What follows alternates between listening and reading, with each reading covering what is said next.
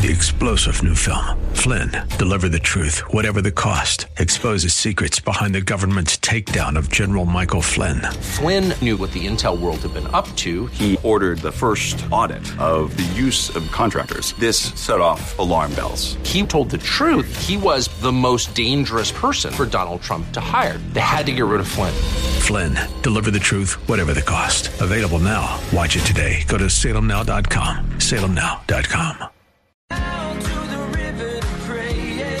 Hey, good afternoon and welcome, ladies and gentlemen. This is Gino Geraci. So glad you could join me on the program Crosswalk with Gino Geraci. It is, of course, the program aptly named Crosswalk. It's the intersection of Christian faith and Christian living. This is the program where doctrine meets duty and belief meets behavior. This is the program, well, with you in mind, where we try to ask and find answers to the questions that you care the most about questions about God, questions about the historical Jesus, questions about the Bible, questions about worldviews and world religions. We talk about the past, which is history. We talk about the future, which is prophecy. But we also talk about the present and what's happening in this great big world. And if you'd like to join me on the program, it's 303 873 1935. And of course, we're now one month into Russia's invasion of Ukraine as the war continues and the suffering multiplies in Ukraine. Also, the President of the United States and NATO leaders held a summit in Belgium.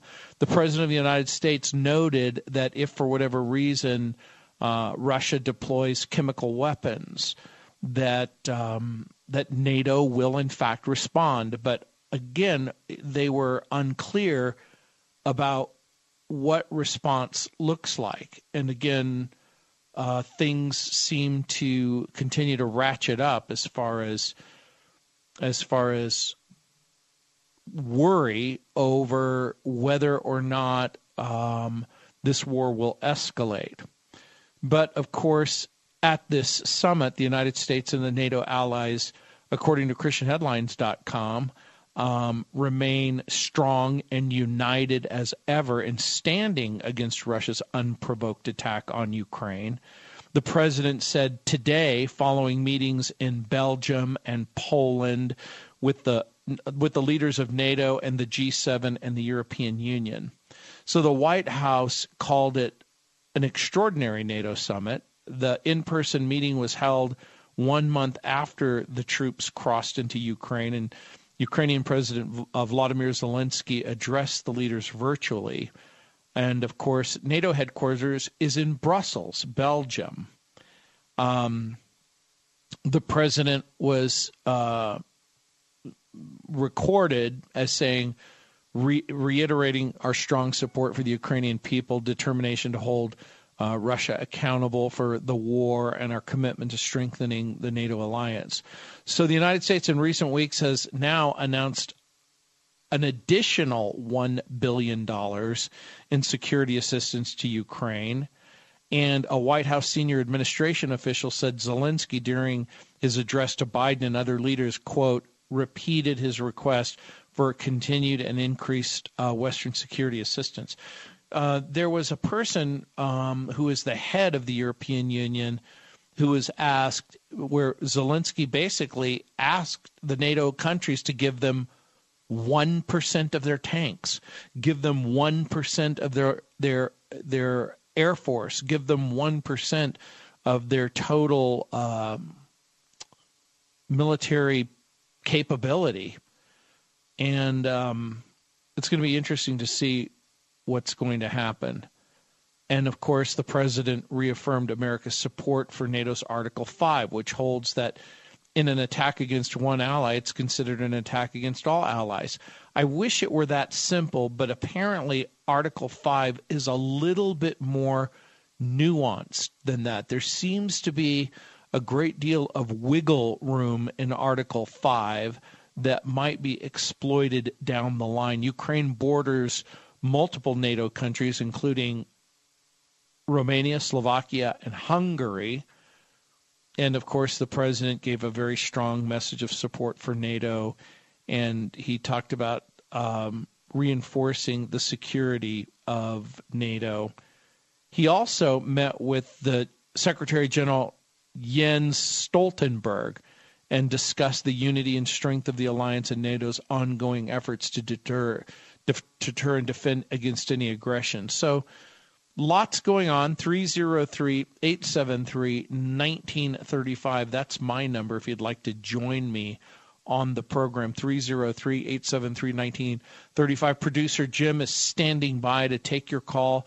It's easy to do. You just pick up that phone. You dial the number 303 873 1935 and happy happy to take your call or question about god the historical jesus or some difficult bible passage also, um, there's an important um, development at the Supreme Court level.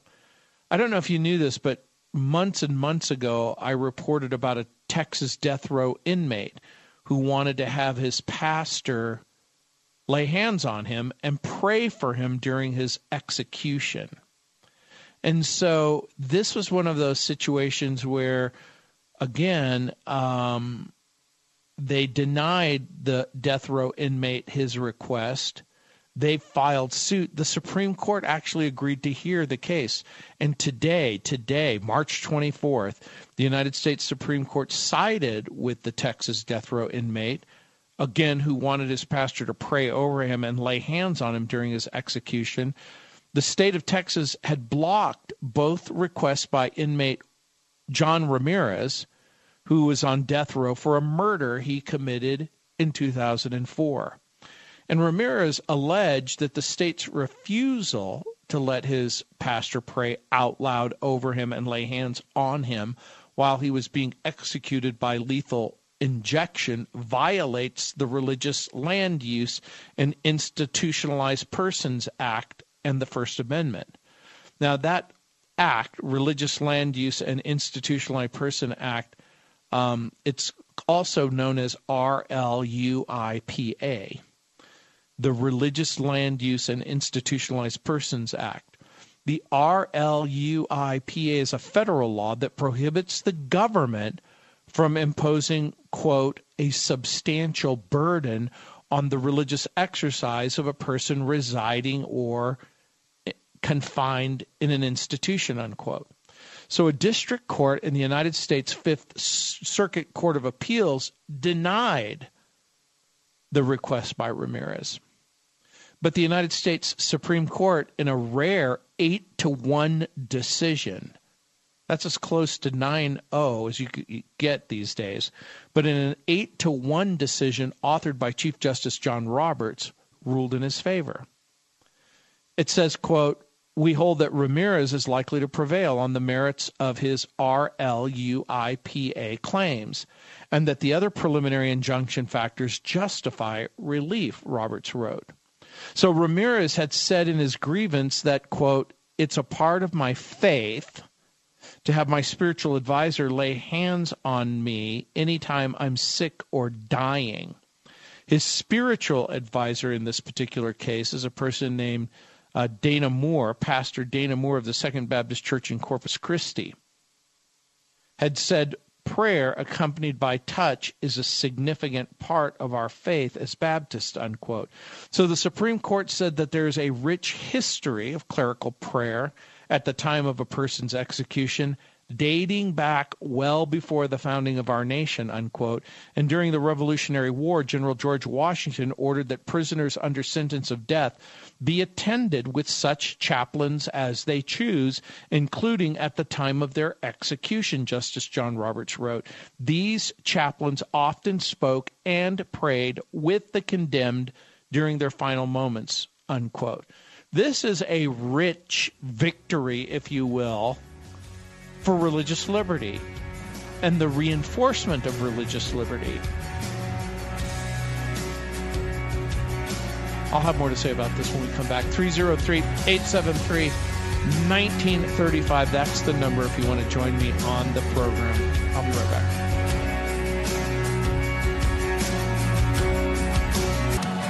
Hey, welcome back, ladies and gentlemen. This is Gino Geraci. So glad you could join me on the program. The number is 303 873 1935. 303 873 1935. And uh, before we went to the break, I was telling you about a case that was decided by the Supreme Court about an inmate who uh, basically appealed uh, the fact that he was denied access to his pastor to pray for him and lay hands on him during his execution. What's interesting is that the state of Texas had blocked the request, and their reasoning in blocking the request was they thought that it would cause a significant disruption to the process of his execution. And so the Supreme Court justice basically addressed that issue. He said, quote, you know, uh, in terms of as far as physically touching a, a death row inmate during the execution, the Supreme Court acknowledged there is a quote compelling interest in preventing disruptions, but said, quote, there is no indication in the record that Pastor Moore would cause the sort of disruptions that the state fears. And so the Becket Fund, who I'm very familiar with for religious liberty, which filed an amicus uh, brief defending Ramirez, applauded the decision. Eric Rassbach, the vice president and senior counsel at Becket, said, quote, even the condemned have a right to get right with God. Isn't that a great statement? Even the condemned have a right to get right with God. He also said, this is Eric Rassbach, he said, quote, the Supreme Court correctly recognized that allowing clergy to minister to the condemned in their last moments stands squarely within a history stretching back to George Washington and before. That tradition matters, unquote. Now, this is all very, very interesting to me because, again, when George Washington was named the head of the Continental Army, his first act, not his second or third act, his first act as the head of the Continental Army was to establish chaplains. Now, I think that that's an important, important point. I, I had the great privilege of serving as a chaplain for multiple law enforcement agencies in Colorado and also for uh, the Denver division of the FBI. It was a great privilege. And, um, but again, it's the idea that police officers in particular, law enforcement specifically, um, military, they're in great difficult situations. And George Washington, as a quote unquote survivor of the French Indian Wars, knew what it was like to have to tell mothers and daughters that their husband, that their father, that their brother was dead. He understood the mental, the emotional, but also the spiritual implications of such a thing. So good on him. 303 873 1935. That's the number if you want to join me on the program. Happy to take your call. And again, if you have a specific question about God, about the historical Jesus, about the Bible, would love to take your call. 303 873 1935. A couple of other things that are going on in the news um, that I wanted to bring to your attention. And I was reluctant to. Um, literally report on um, the Hillsong fiasco, but Hillsong Atlanta pastor, um, the the lead pastor of Hillsong Church in Atlanta, announced his resignation on Wednesday. But there was a growing list of scandals that were associated with this particular person. He, of course, the founder, Brian Houston, um, and Sam Collier said, It is with great sadness that I inform you of my departure from Hillsong. This is um,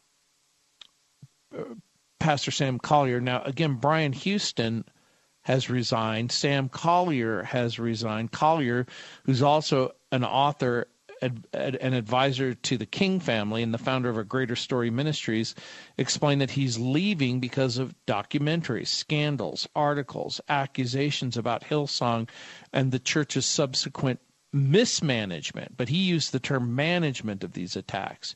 He said quote i have no shame in admitting i cried like a baby moments after i informed the hillsong global pastor of my depart- departure he noted, I truly love Hillsong family and believe they will get through this storm and come out better than they were before.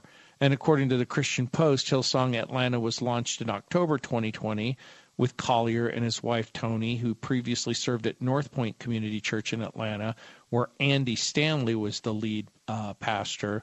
Collier, the first African American to lead a Hillsong church, announced that he will hold his final service at Hillsong uh, this Sunday that he'll be launching a new church called Story Church on Easter Sunday.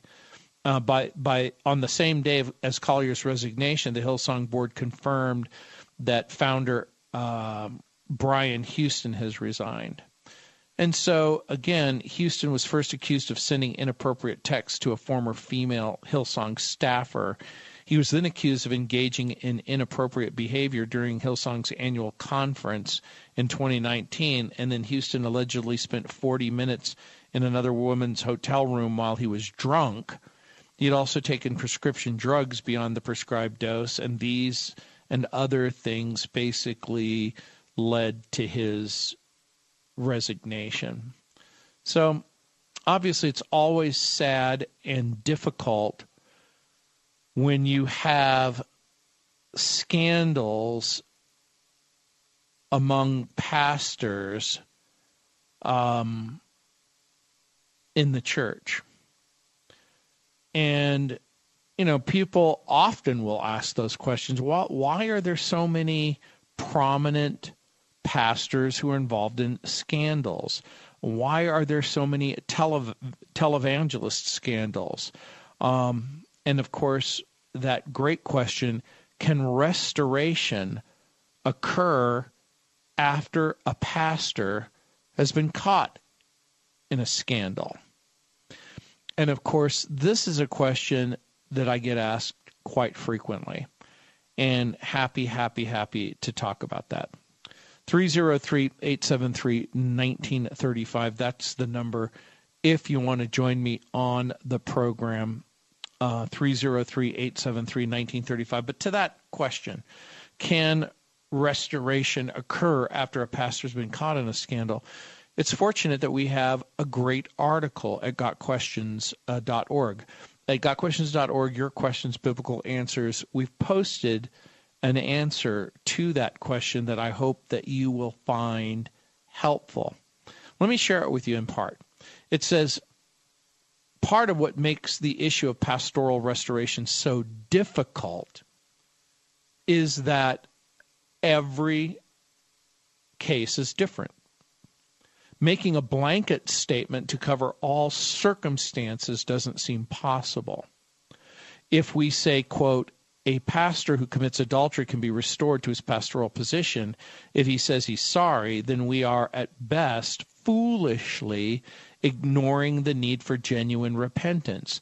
But if we say, quote, a pastor who commits adultery can never be restored to a pastoral position anywhere or any time, then we seem to ignore the grace and forgiveness available to all believers in Christ, according to Galatians chapter 6, verse 1, and 1 John chapter 1, verse 9. The middle ground is to say a pastor can be restored to his original position under certain circumstances, and that requires us to precisely identify those certain circumstances.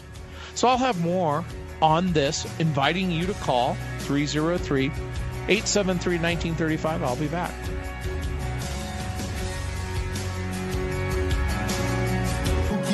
Hey, welcome back, ladies and gentlemen. This is Gino Geraci. So glad you could join me on the program. The number is 303 873 1935. And of course, we were talking a little bit about um, the news. And of course, Hillsong pastor in Atlanta resigns. Now, he's not resigning because he himself was involved in a scandal, but because of the continual church scandals of his so called fellowship of churches or what we might call um, the churches. You know, I, I'm, I'm, I don't know if it's fair to call Hillsong a quote unquote denomination, but uh, Sam Collier um, wrote on his Instagram account that it is with great sadness that I inform you of my departure from Hillsong.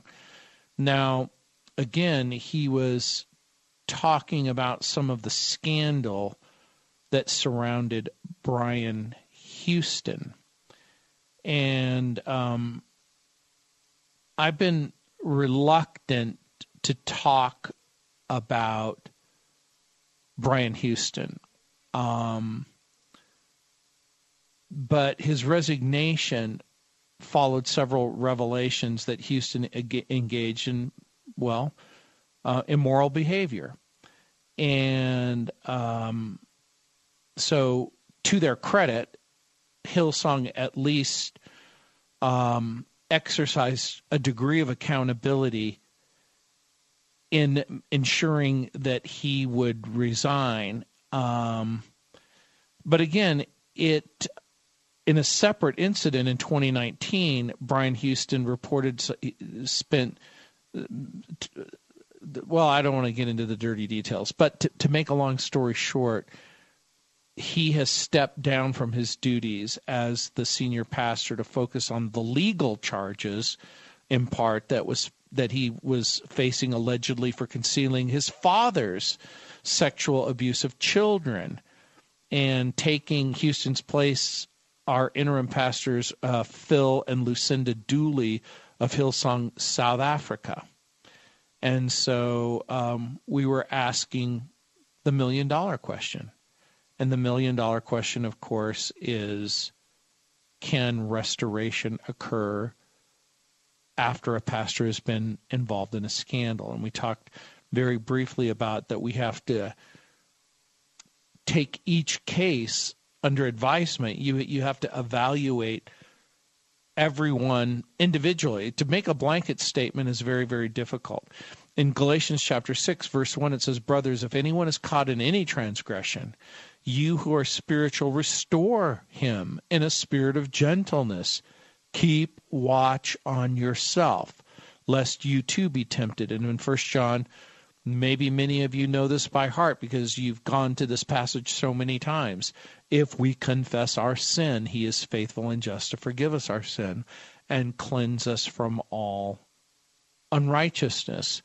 And in 2 Corinthians chapter 2 verses 5 through 11, Paul talks about the restoration of a particularly painful situation. Now, again, in the in context, it wasn't dealing with a pastor's sin; it was dealing with a congregant sin, which led to church discipline where Paul writes, Now, if anyone has caused pain, he has caused it not to me, but in some measure, not to put it too severely to all of you.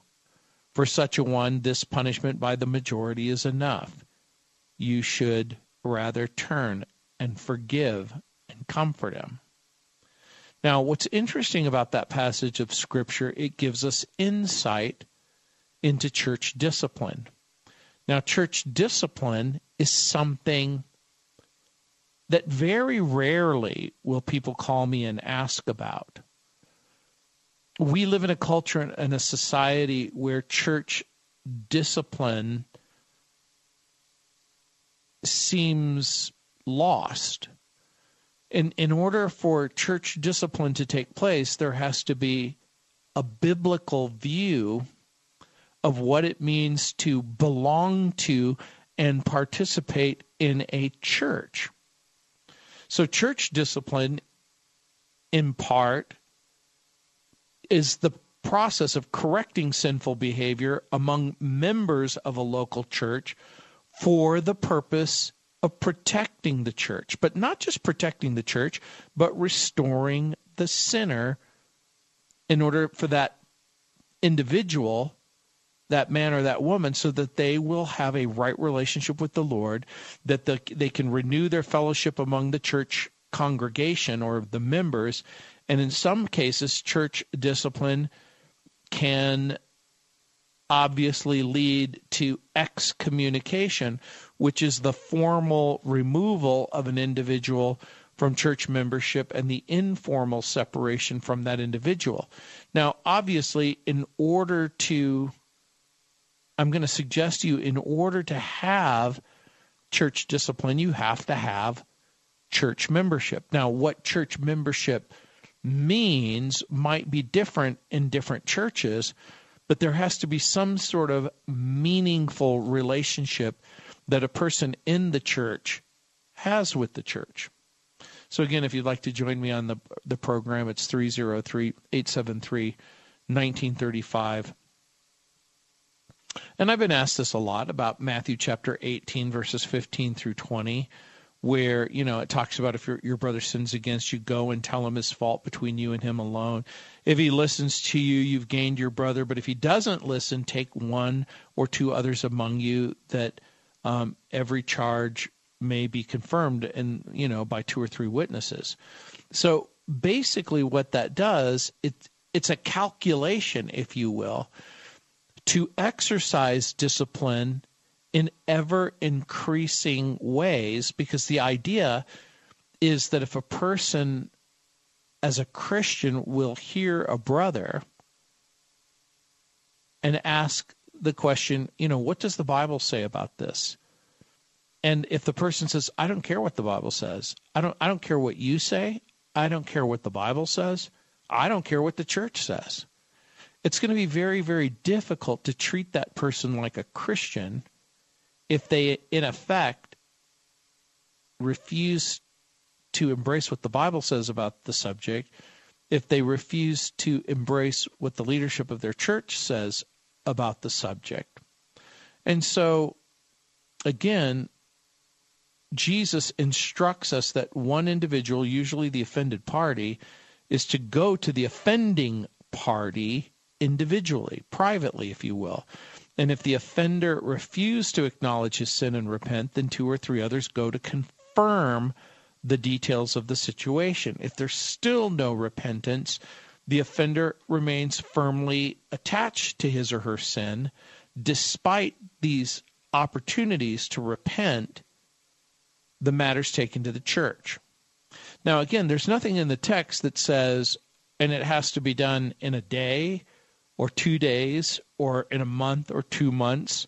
You know, sometimes the Bible actually does say, give people space to repent, but there seems to be an indication that there's still a measure of repentance that needs to be present. And if there's still no repentance, the offender remains firmly attached to his or her sin, then you take the matter before the church.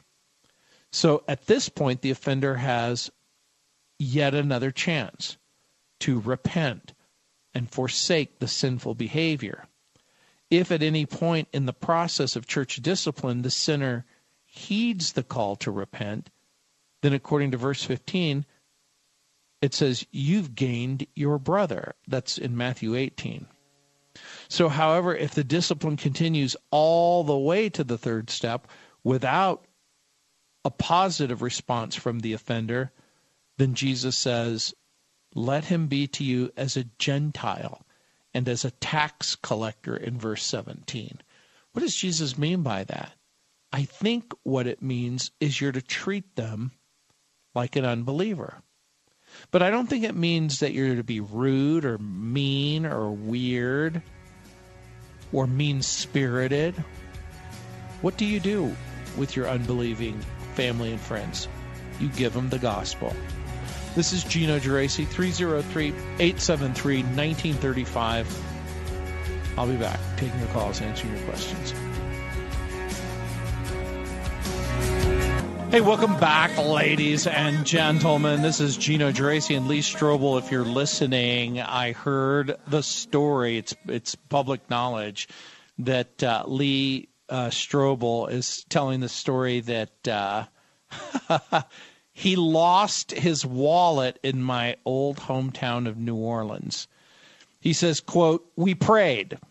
The Case for Christ author Lee Strobel lost his wallet and cash, but a good Samaritan left him praising the Lord. Apparently, he lost his wallet last week in, in a New Orleans airport. I've been there. It's Louis Armstrong, which meant his driver's license, his credit card, cash all went missing until a good Samaritan stepped in to remedy the situation. The case for Christ author told CBN's Faith Wire he accidentally dropped his wallet on a bench at a car rental facility. His flight was canceled, so he and his wife Leslie were trying to make a plan. He said, quote, We sat on a bench in the lobby and I called a hotel near the airport to book a room for the night. Strobel said, I took out my wallet to give my credit card number to the hotel, and apparently I accidentally dropped the wallet on the bench. It was later on the shuttle bus to the hotel that I realized that my wallet was gone, he said. Lee Strobel, of course, is preparing for the release of his new Case for Heaven documentary. We had him on this program talking about the book, The Case for Heaven, but we haven't had a chance to talk about um, the Case for Heaven documentary. I can't wait to see it. I think my friend Doug Groothuis might be in this documentary. But he says he was saddened to have lost his identification, credit cards, insurance cards, license you know, knowing he's going to need these for his upcoming trips. He said, We prayed we would find the wallet. Then we went back to the rental car facility. We looked everywhere. We couldn't find it. Unfortunately, the wallet was nowhere to be found. That's when Leslie said, Maybe a Christian found it and he'll mail it back to you. Which Lee Strobel said, Yeah, right. but then something incredible happened that derailed the former atheist's skepticism. The Strobels flew home Monday night, received a FedEx package Tuesday morning containing his wallet and a letter. In addition to the cards, Strobel said the $200 in cash he had in his wallet was still inside. It says a small package arrived at our house via Federal Express. Inside, the wallet. Thank God, Lee Strobel said and there was a short letter from a California man and his wife who'd been visiting New Orleans with their daughter, who will be a freshman at LSU next year. The letter read, quote, My wife, daughter, and me were picking up our rental car and found your wallet on the bench. We scrambled and looked everywhere for you. I'm sure this loss was concerning. Please find your wallet and everything in order. Strobel called the man to thank him for his honesty and for going out of his way to send the wallet back a simple act of kindness in a crazy world is just the kind of thing that you can have to restore confidence in humanity and remember goodness. That from Faith Wire. And of course, maybe, maybe, Jimbo, we might give Lee a little bit of a call and talk about that uh, upcoming documentary that he's going to have uh, on the case for heaven. And of course, you know, we're making our way um, through the season that's going to lead up to Resurrection Sunday. And I've spent a great deal of my life talking about the subject of the resurrection. And it remains, to me at least, one of the most satisfying investigations that I have ever done. 303 873 1935. Uh, let's see who's up. Pam, welcome to the program. Hi, Gino. Hi. I am back after a year and a half. I've well, been in New York. Welcome back. Thank you. I'm I'm on I seventy, almost up to Denver now. I drove. Oh wow. Um, but anyway, I've been there taking care of my mother and my aunt who is ninety one. God and bless I'm, her. Uh, you know, I'm so frustrated because she's been going to church, the same family church, for years, but she still is unsure of what's going to happen when she dies. Yeah, and isn't that sad and frustrating because the Bible gives us so much assurance? I know. And she says, well, some people think they know, but nobody really knows. You know, and here's what I would say. I would say, let's just challenge that for just a moment. You said nobody really knows. I would ask her, I would say, have you ever heard of the Apostle John? And what do you think she'd say? Yeah. And then he'd say, if anyone really knew about what happens when you die, do you think if Jesus told the Apostle John, and then the Apostle John came into your room and told you, would you believe him? Mm-hmm. Because in 1 John chapter 5 verse 11, this is what John wrote, and this is the testimony. God has given us eternal life, and this life is in his son. If that's true, now John wrote that, and this is the testimony. God has given us eternal life, not temporary life, not probationary life. Why would John lie about something so important? And then he said, And this life is in his Son. He who has the Son has life, and he who does not have the Son of God does not have life. The biggest question you need to ask yourself is Do you have the Son of God in your life? And you do, or you don't. Right. Uh, you know, unfortunately, the church that she goes to, they don't offer an invitation. What they do is they read uh, something, Uh-huh. and, and then and then uh, that oh, you know, we know that we are part, or that we are this and we are that, and he goes, so know that you all are pardoned. I pardon you all. Well, you know what I I would I would do if I were you. I would ask your aunt some very simple questions. They're yes or no questions. Are you ready? Yep. They're easy to remember too. The- Okay. The, first question I would ask is, "Are you a sinner?" What do you suppose she's going to say? You know, you just talked about nobody can know stuff for sure. She knows for sure. She knows for sure if she's a sinner. Yeah. What do you think the answer would be? I think she's going to say, "Well, I try to be a good person." Well, and here's what I would say. I would say, let's just for purposes of discussion say that you really do try to be a good person. But have you ever lied even once? Have you ever stolen anything, no matter how small? Um, right. and and hopefully she would say, you know, something like, "What what do you call a Sure. person? Yeah, what do you call a person who tells lies? A liar. What do you call a person who's a thief? Or excuse me, who steals? Right. A thief. Then I would ask her this simple question: Do you want forgiveness for your sins? And and again, this isn't you know. Do you know for sure? Uh, in a sense, it is. You know if you want forgiveness or not. Do you or don't Right. you?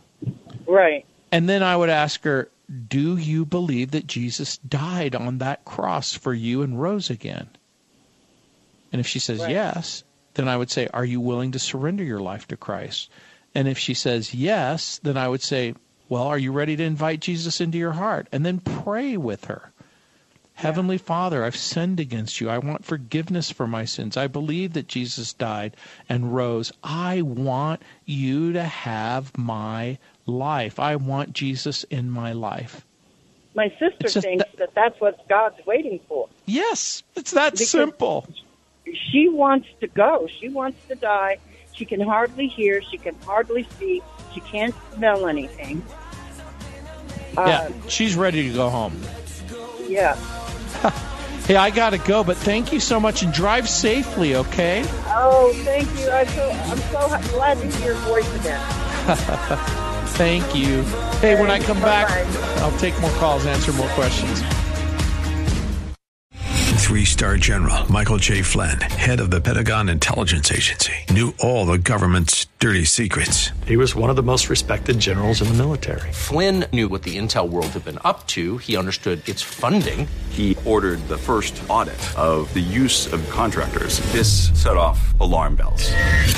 The explosive new documentary, Flynn, deliver the truth, whatever the cost, and covers the facts behind this scandal. Flynn told the truth. He was the most dangerous person for Donald Trump to hire. I find out the worst enemy that I'm going to face in my life is right here in America. They took my assessment and they wanted me to change it. And I was like, I'm not changing it. They had to get rid of Flynn. With in depth interviews, archival footage, and never before seen personal records of the man behind the headlines. I just felt like I was drowning. Flynn, deliver the truth, whatever the cost. Available now. Watch it today. Go to salemnow.com. Salemnow.com.